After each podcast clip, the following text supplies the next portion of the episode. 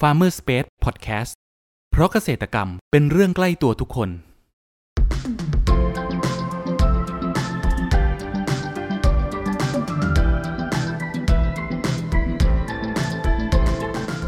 สวัสดีครับ ขอต้อนรับเข้าสู่รายการพันนานารายการที่จะทำให้คุณผู้ฟังได้สำรวจ และทำความรู้จักผลผลิตทางการเกษตรชนิดต่างๆ จากการสัมภาษณ์ผู้ผลิตไทยโดยตรง วันนี้อยู่กับผมนัทนัทพงศ์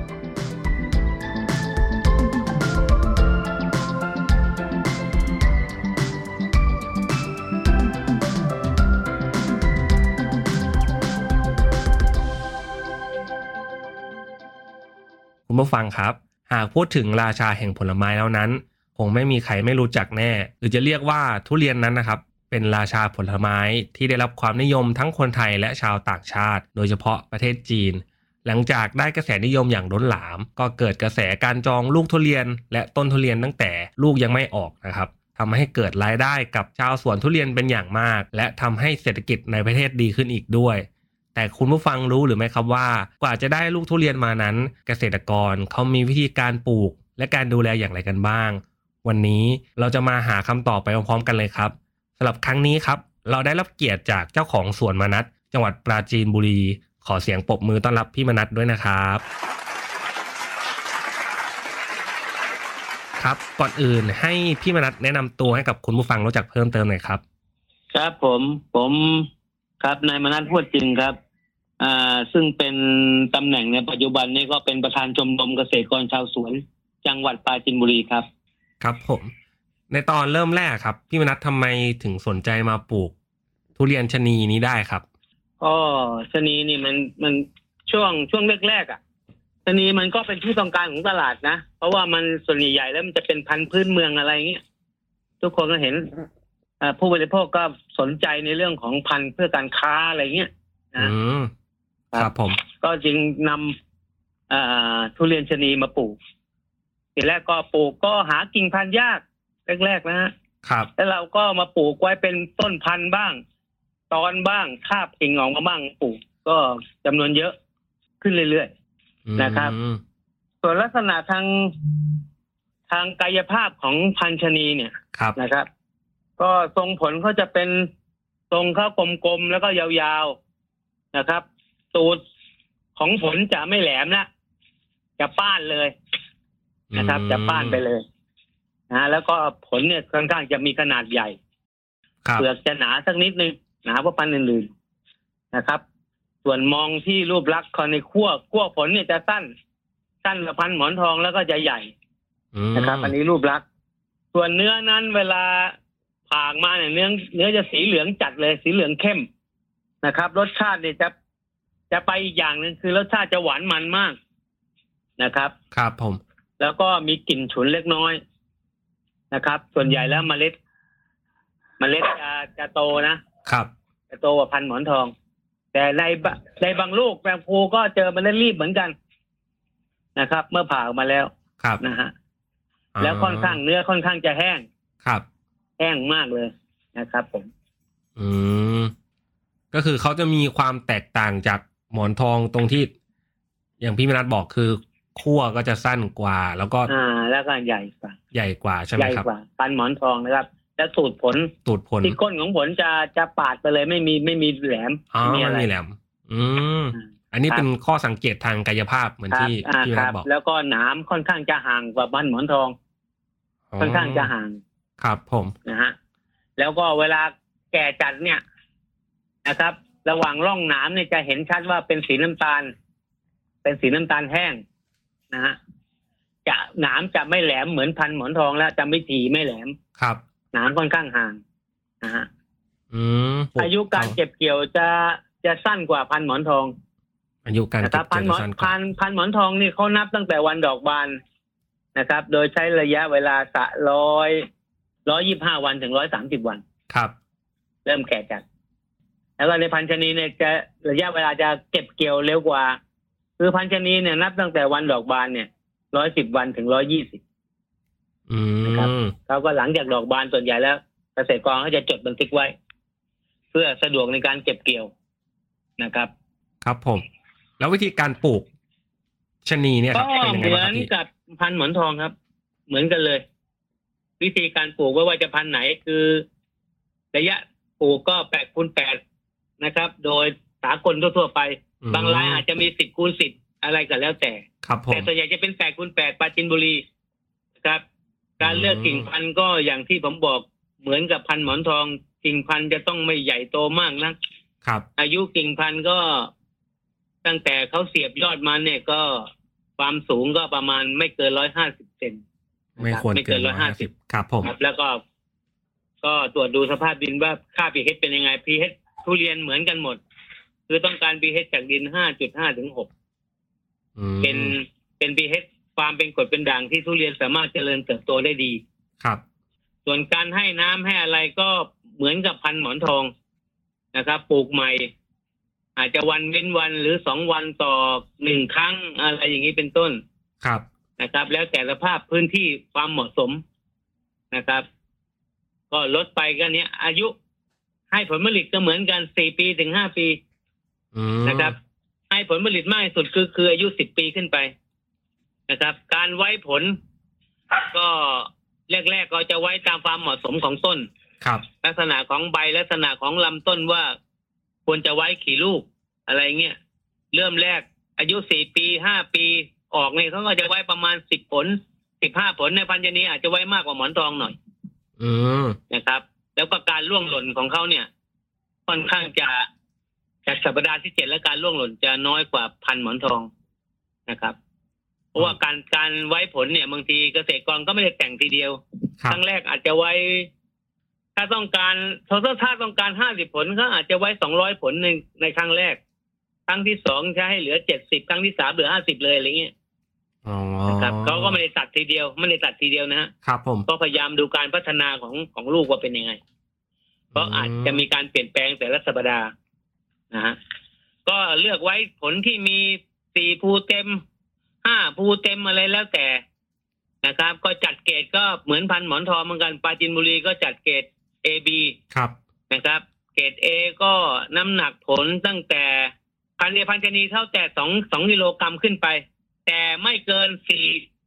สี่โลครึ่งนะสี่จุดห้า ครับผม นะครับ ถ้าเกินจากนี้ไปเขาถือว่าเป็นทุเรียนเป็นทุเรียนที่คุณภาพไม่ดีแล้วเปลือกจะหนาอะไรอย่างนี้เป็นต้น แต่ส่วนใหญ่แล้วทุเรียนที่ให้ผลผลิตใหม่ ครับ ๆนะครับ ในพันธุ์ชะนีเนี่ยส่วนใหญ่จะเปลือกหนานะครับ ที่ครับภาษาภาษานักบริโภคหรือภาษาเจ้าสวนเขาจะเรียกไอเคนะฮะอ่า เดี๋ยวไอเค ลักษณะแบบใหญ่ใหญ่แล้วหนามห่างผ่าออกมาเปลือกหนามาก อืม นะครับ ถ้าให้ผลผลิตอ่าให้ผลผลิตในปีในสี่ปีห้าปีแรกๆเนี่ย ครับ แต่ถ้าสิบปีขึ้นไปแล้วสิบปีขึ้นไปแล้วสิบปีถึงยี่สิบปีนี่ผลผลิตเปลือกจะบางเทียบเลย ครับ นะครับ การผ่าง่ายกว่าพันหมอนทองนะครับ อืม เพียงดูร่องให้ดีผ่าออกมาก็ก็ง่ายแล้วสำหรับนักโปลิตผู้บริโภคนะฮะ ครับ แล้วในเรื่องโรคและแมลงเนี่ยครับ เจอรบกวน โรค บ้างไห และแมลงเหมือนกัน แต่ว่าโรคร่างเน่าคนเน่าในพันชนีจะน้อยกว่าหมอนทองห้าสิบเปอร์เซ็นต์ โอ้มากกว่าครึ่งหนึ่งเลย อ่าครับ พันชนีจะเป็นพันธุ์ที่ค่อนข้างทนต่อโรค ครับ นะฮะแล้วก็แซวส่วนแมลงแล้วเหมือนกันหนอนเจาะลำต้นจะน้อยกว่าปันหมอนทองประมาณห้าสิบเปอร์เซ็นต์ อืม นะครับ คุณผู้ฟังครับ เรามาพักฟังสิ่งที่น่าสนใจกันก่อน แล้วมาพูดคุยกันต่อในช่วงต่อไป กับ Farmer Space Podcast เพราะเกษตรกรรมเป็นเรื่องใกล้ตัวทุกคน มามามาชนแก้วหน่อยเฮ้ย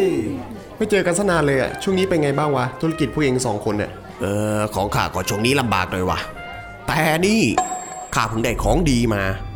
นี่ไม่ธรรมดานะเว้ย เกตชัยโย เขาว่าช่วยโชคลาภขาขายดี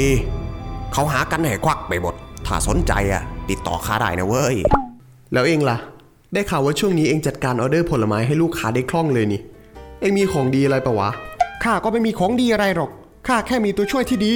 ตัวช่วยอะไร ตัวช่วยอะไร วะ วะ ก็ตัวช่วยอย่างครอปเปอร์ ที่ช่วยจัดหาผลผลิตทางการเกษตรไง เดี๋ยว อย่าบอกนะว่านี่คือโฆษณาใช่ไหม ใช่แล้ว นี่คือโฆษณา ต่อเลยแล้วกัน ค ครอปเปอร์ระบบที่ช่วยจัดหาผลผลิตทางการเกษตร ช่วยวางแผนการจัดซื้อ และยังสำรวจราคาผลผลิตจากเกษตรกรทั่วประเทศได้อย่างสะดวก มีประสิทธิภาพทำให้ธุรกิจราบรื่น โดยไม่ต้องพึ่งสิ่งศักดิ์สิทธิ์ใดๆ สนใจติดต่อให้ครอปเปอร์ช่วยจัดหาได้เลย โทร 0933171414 ย้ำ0933171414 อย่าลืม เรื่องจัดหาผลผลิตไว้ใจครอปเปอร์ ขอต้อนรับคุณผู้ฟังเข้าสู่ Farmer Space Podcast ในช่วงครึ่งหลังนี้นะครับ แล้วในเรื่องของราคาเนี่ยครับ ราคาก็ในภาคตะวันออกก็ภาพรวมๆเนี่ย จะราคา ราคาจะน้อยกว่าพันหมอนทองประมาณสักสามสิบเปอร์เซ็นต์ อืมประมาณ อ่ะ สามสิบเปอร์เซ็นต์ ถ้าสมมุติว่าหมอนทองสมมุติว่าหมอนทองร้อยห้าสิบเนี่ย ครับ นี้ก็จะอยู่ประมาณร้อยสิบอย่างเงี้ยร้อยสิบร้อยี่สิบอะไรเงี้ยเนี่ยนั่นแหละฮะ อืม แต่ถ้าพันหมอนทองออกมากๆก็จะจะราคาจะยิ่งตกลงไปอีก อ๋อราคายิ่งตกลงไปอีกเลย ครับเพราะนักนักบริโภคเนี่ยพันชนีส่วนใหญ่แล้วจะออกสู่ท้องตลาดเร็วกว่าพันหมอนทองนะครับ เพราะอายุการเก็บเกี่ยวเขาสั้นกว่านะการจากนับวันนับอะไรเงี้ย ครับ ส่วนใหญ่ๆก็พันชนีจะออกมาก่อนละนะครับ แล้วก็จะพันตามด้วยพันหมอนทอง พอพันหมอนทองออกสู่ตลาดเมื่อไหร่พันชนีก็ราคาก็จะหล่นเลยราคาเริ่มหล่นนะ อ๋อ ภาษาเสริมบอกเริ่มหล่น มันจะเป็นอย่างนั้นทุกปีนะ ตั้งแต่ที่ผมทำมา อืม จะเป็นอย่างนั้นเออแล้วนักบนักบริโภคเนี่ยก็ส่วนใหญ่เขาก็ ก็ยังไม่เข้าใจกลไกของตลาดนะ ครับ พอหมอนทองออกมาเยอะๆมาก ๆ ผู้บริโภคก็จะหันไปทานชะนีอีกแล้วเออจะเป็นอย่างนั้นฮะ ทุกปีจะจะต้องเป็นอย่างนั้นนะครับ แล้วพันชะนีอ่อนไหวกับ อ่อนไหวกับเอ่อเวลาเก็บเกี่ยวนะฮะอ่อนไหวกว่าพันหมอนทองเยอะหนึ่งถ้ามีสภาพแห้งแล้งจัดๆอุณหภูมิ 40 องศา ครับ ถ้าสวนไหนที่ไม่มีน้ำรถเขาเนี่ย น้ำไม่เพียงพอเนี่ยหนึ่งจะตายกิ่งเรียกตายกิ่ง ตายกิ่ง นะครับ กิ่งจะแห้ง อืม อันไหนที่มีลูกเยอะๆยิ่งตายเร็ว แล้วก็ถ้าตายกิ่งเนี่ย คุณภาพก็จะหมดไปเลย ครับ นะครับ คุณภาพใช้ไม่ได้เลยอวนก็ไม่ได้อะไรก็ไม่ได้ อืม นะฮะสองแรงจะจัดฝนตกมาสักครึ่งชั่วโมงนะครับ ตกจะจัดๆครึ่งชั่วโมงเนี่ยทุเรียนพันธุ์ชะนีจะดูดน้ำปุ๊บก็ไปเลย ครับ เขาจะเป็นไส้ซึมได้ง่ายในส่วนพันธุ์อื่นๆเขาจะเรียกว่าเป็นแฉะมั่งไส้ซึมมั่งนะฮะอันนั้นก็ก็รับประทานก็ไม่อร่อยแล้ว ไม่เหนียวไม่อะไรแล้ว อืม นะครับฉะนั้นเขาจึงอ่อนไหวกับสภาพอากาศมาก แต่ในนชาวสวนก็จะรู้ส่วนใหญ่แล้ว เราก็จะมองดูลักษณะของกายภาพก็ส่วนใหญ่จะไม่ขายเขาหรอกนะฮะ ครั ไม่ บ ขายอะไรก็จะทิ้งเลย ไม่เอากวนก็ไม่ได้นะเอาไปกวนก็ไม่ได้ คุณภาพไม่ได้ คือเสียเลยใช่ไหมครับ ครับเสียเลย อย่างปีที่แล้วเป็นต้น อืม แรงจากปีที่แล้ว อุณหภูมิ 40 องศาอัญชนีก็มีปัญหา ในบาง ครับ ต้นไม่ได้ขายเลยนะ ในบางต้นนี่ไม่ได้ขายเลย เพราะคุณภาพไม่ได้ อืม ครับ แล้วพันชนีของที่สวนพี่มนัทนี้มีประมาณกี่ต้นนะครับ ตอนนี้ผมเป็นพันชนีเก่า อืม ๆ ทั้ง 40 ปีที่แล้วนึ่น โอ้โห เป็นกิ่งพันธุ์กิ่งกิ่งพันธุ์จากนนทบุรีทั้งนั้นเลยนะ ครับ มีประมาณอยู่ประมาณ ตอนนี้มีประมาณสักร้อยต้นได้ อืมแปลว่าเป็นพันธุ์เก่าแก่เลยใช่ไหมฮะ ครับใช่ แต่ว่าคุณถ้าปีไหนถ้าอุณหภูมิไม่สูงเกินไปน้ำดีอะไรเดี๋ยวโอ้โหคนคนไม่กินอย่างอื่นเลยอะกินแต่เจนี่อย่างเดียว อืม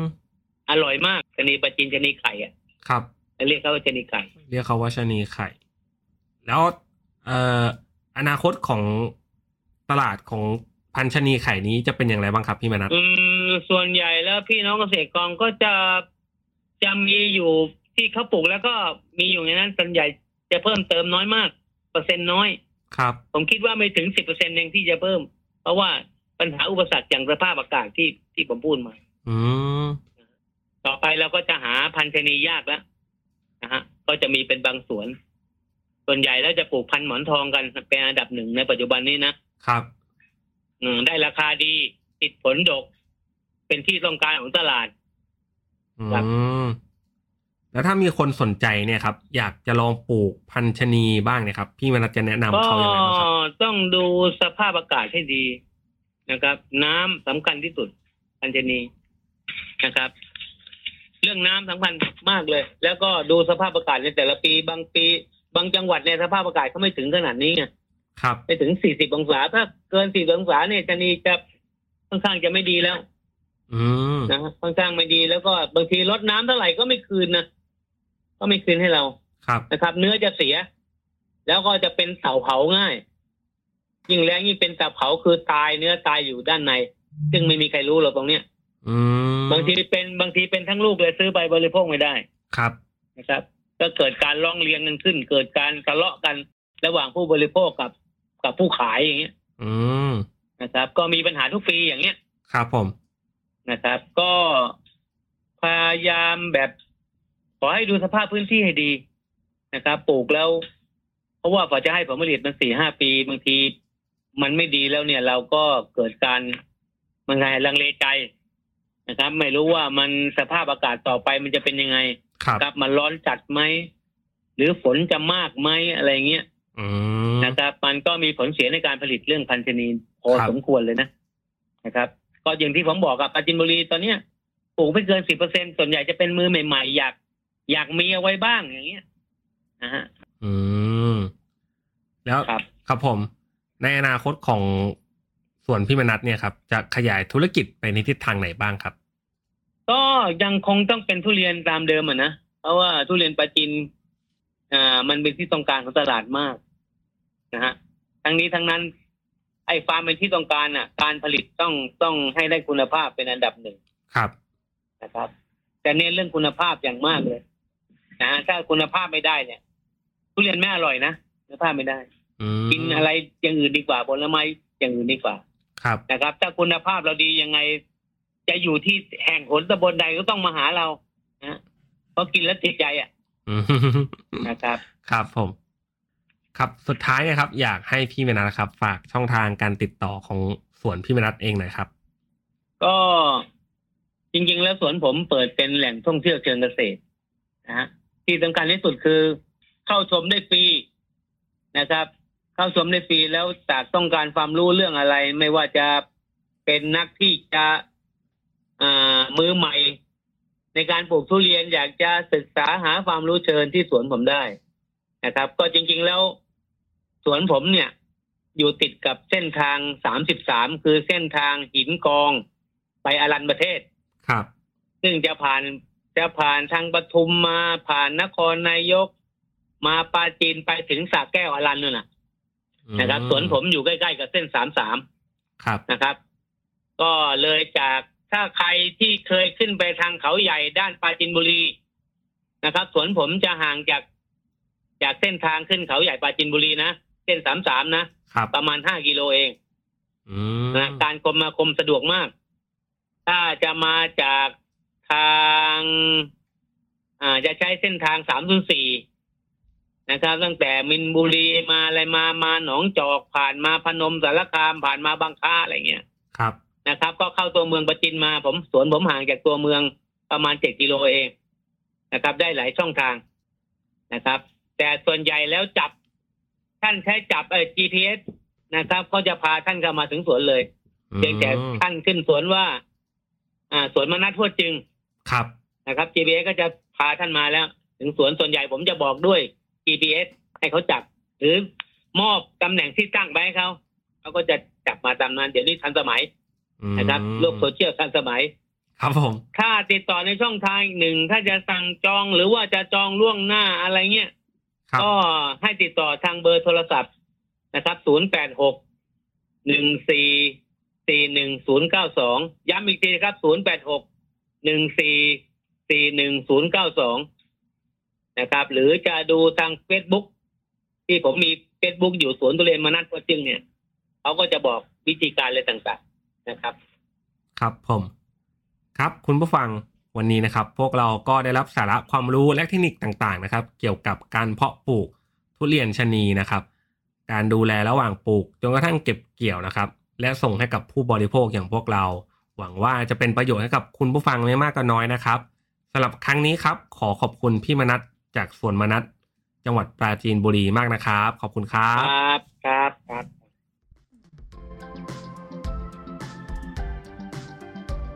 คุณผู้ฟังคนไหนสนใจหรืออยากสอบถามรายละเอียดเพิ่มเติม สามารถแสดงความคิดเห็นผ่านช่องทางที่คุณผู้ฟังกำลังรับชมอยู่ได้เลยนะครับ หรือหากใครสนใจหาซื้อผลผลิตทางการเกษตร จากฟาร์มเกษตรกร ก็สามารถติดต่อเราได้ที่เบอร์ 0933171414 แล้วพบกันใหม่กับ Farmer Space Podcast ใน EP ถัดไปเร็วๆนี้ เพราะเกษตรกรรมเป็นเรื่องใกล้ตัวทุกคน สวัสดีครับ